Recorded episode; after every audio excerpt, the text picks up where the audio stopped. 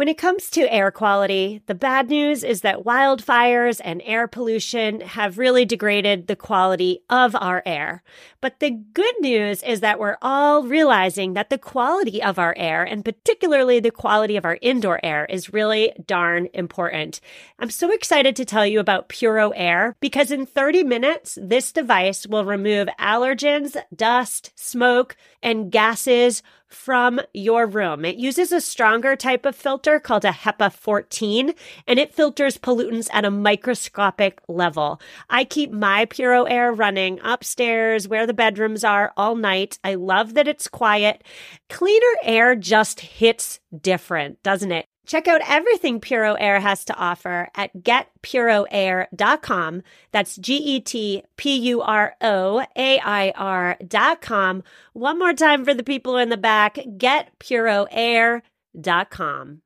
Well, hello and welcome to Friday Headlines. On these Friday Headlines episodes, we do things differently. On today's show, I'm offering up 5 need-to-know environmental-leaning news stories for you. I'm going to set expectations at the outset today. Our first 2 stories have to do with dead animals, 1,100 dead animals to be exact. And so let's start off with the dolphins. Perhaps you heard about it. Last week, more than 100 dolphins were found dead in the Brazilian Amazon amid a historic drought and record high water temperatures that in places exceeded 102 degrees Fahrenheit.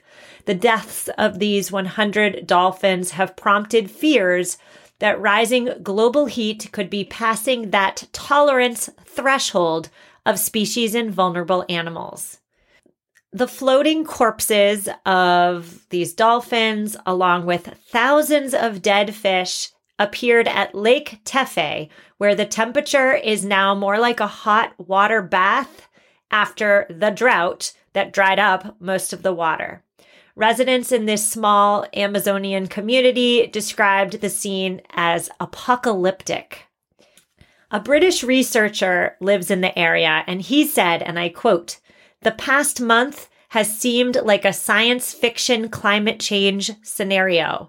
To know that one has died is sad, but to see piles of carcasses, knowing that this drought has killed over 100 is a tragedy," end quote.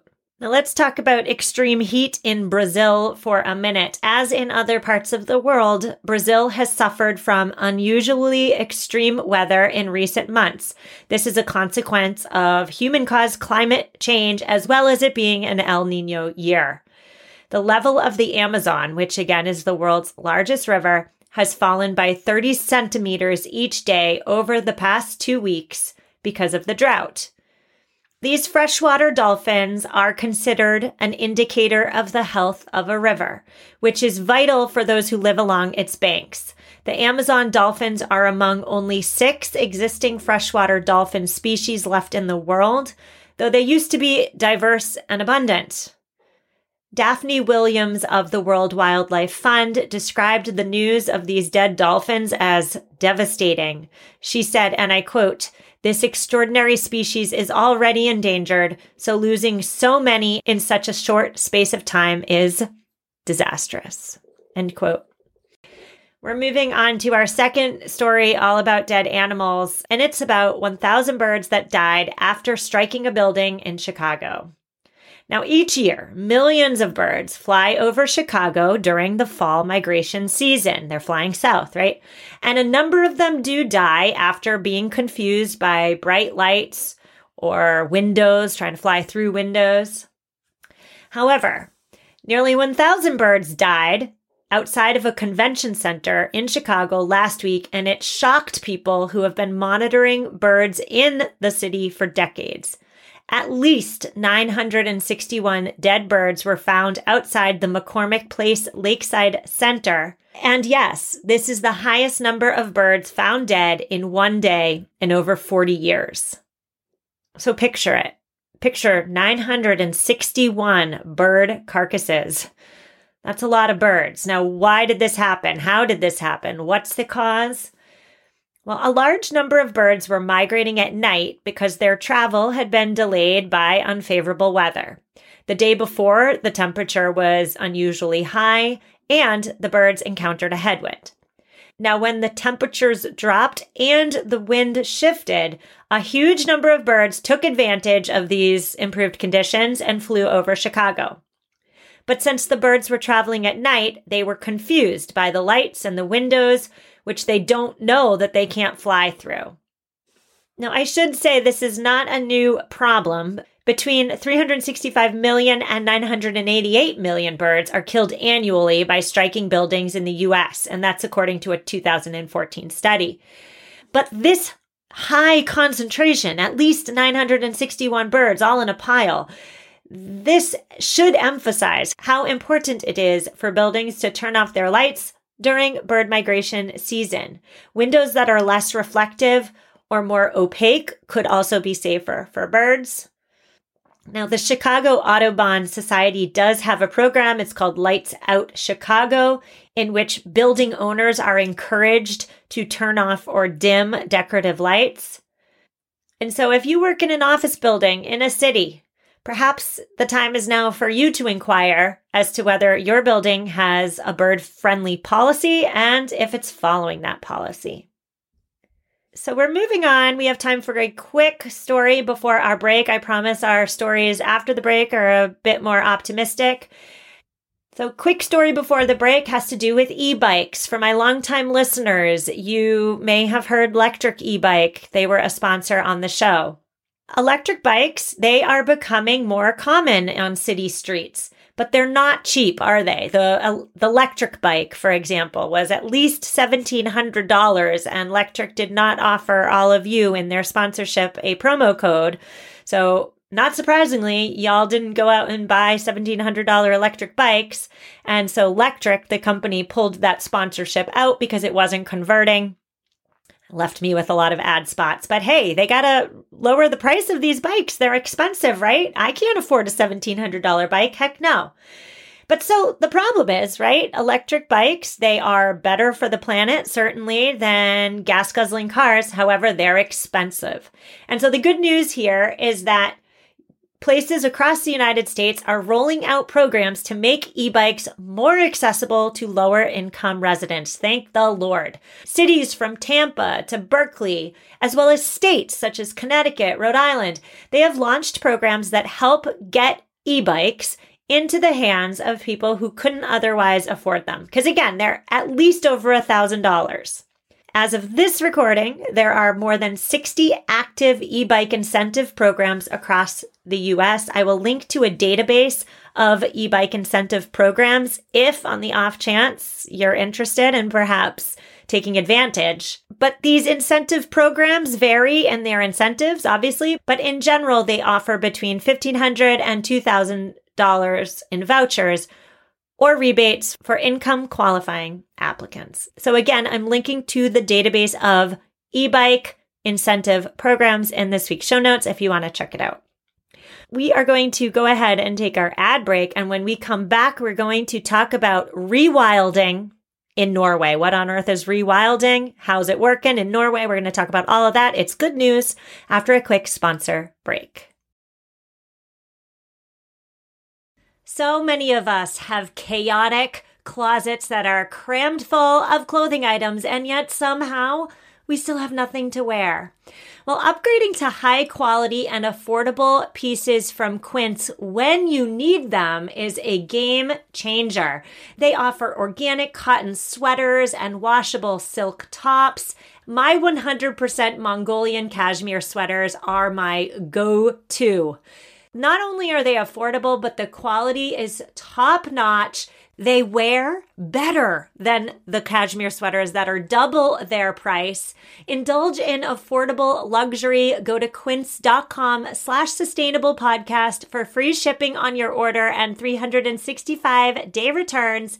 QUINCE.com/sustainablepodcast to get free shipping and 365-day returns. One more time, quince.com/sustainablepodcast. Hello, sustainable minimalist listeners. Are you committed to living a greener and simpler life? Well, meet HomeThreads, your ally in more sustainable and minimalist home decor. As the total destination for decor and furniture, HomeThreads helps you define your minimalist lifestyle while respecting the planet. Discover their exclusive Haven collection. They use many sustainable materials without compromising on style. And here's the best part. HomeThreads always has the best value. It was time. After 9 years of living in our home, it was time to replace our outdoor furniture. And my husband and I, we went to HomeThreads. We have a HomeThreads patio umbrella and a new bench. And oh my goodness, we are so in love. Create a home that reflects your commitment to the environment. Visit homethreads.com/sustainable and get a code for 15% off your first order. Homethreads.com/sustainable. Love where you live. And we're back. Before the break, we talked about an awful lot of dead animals. We also talked about e-bike incentive programs.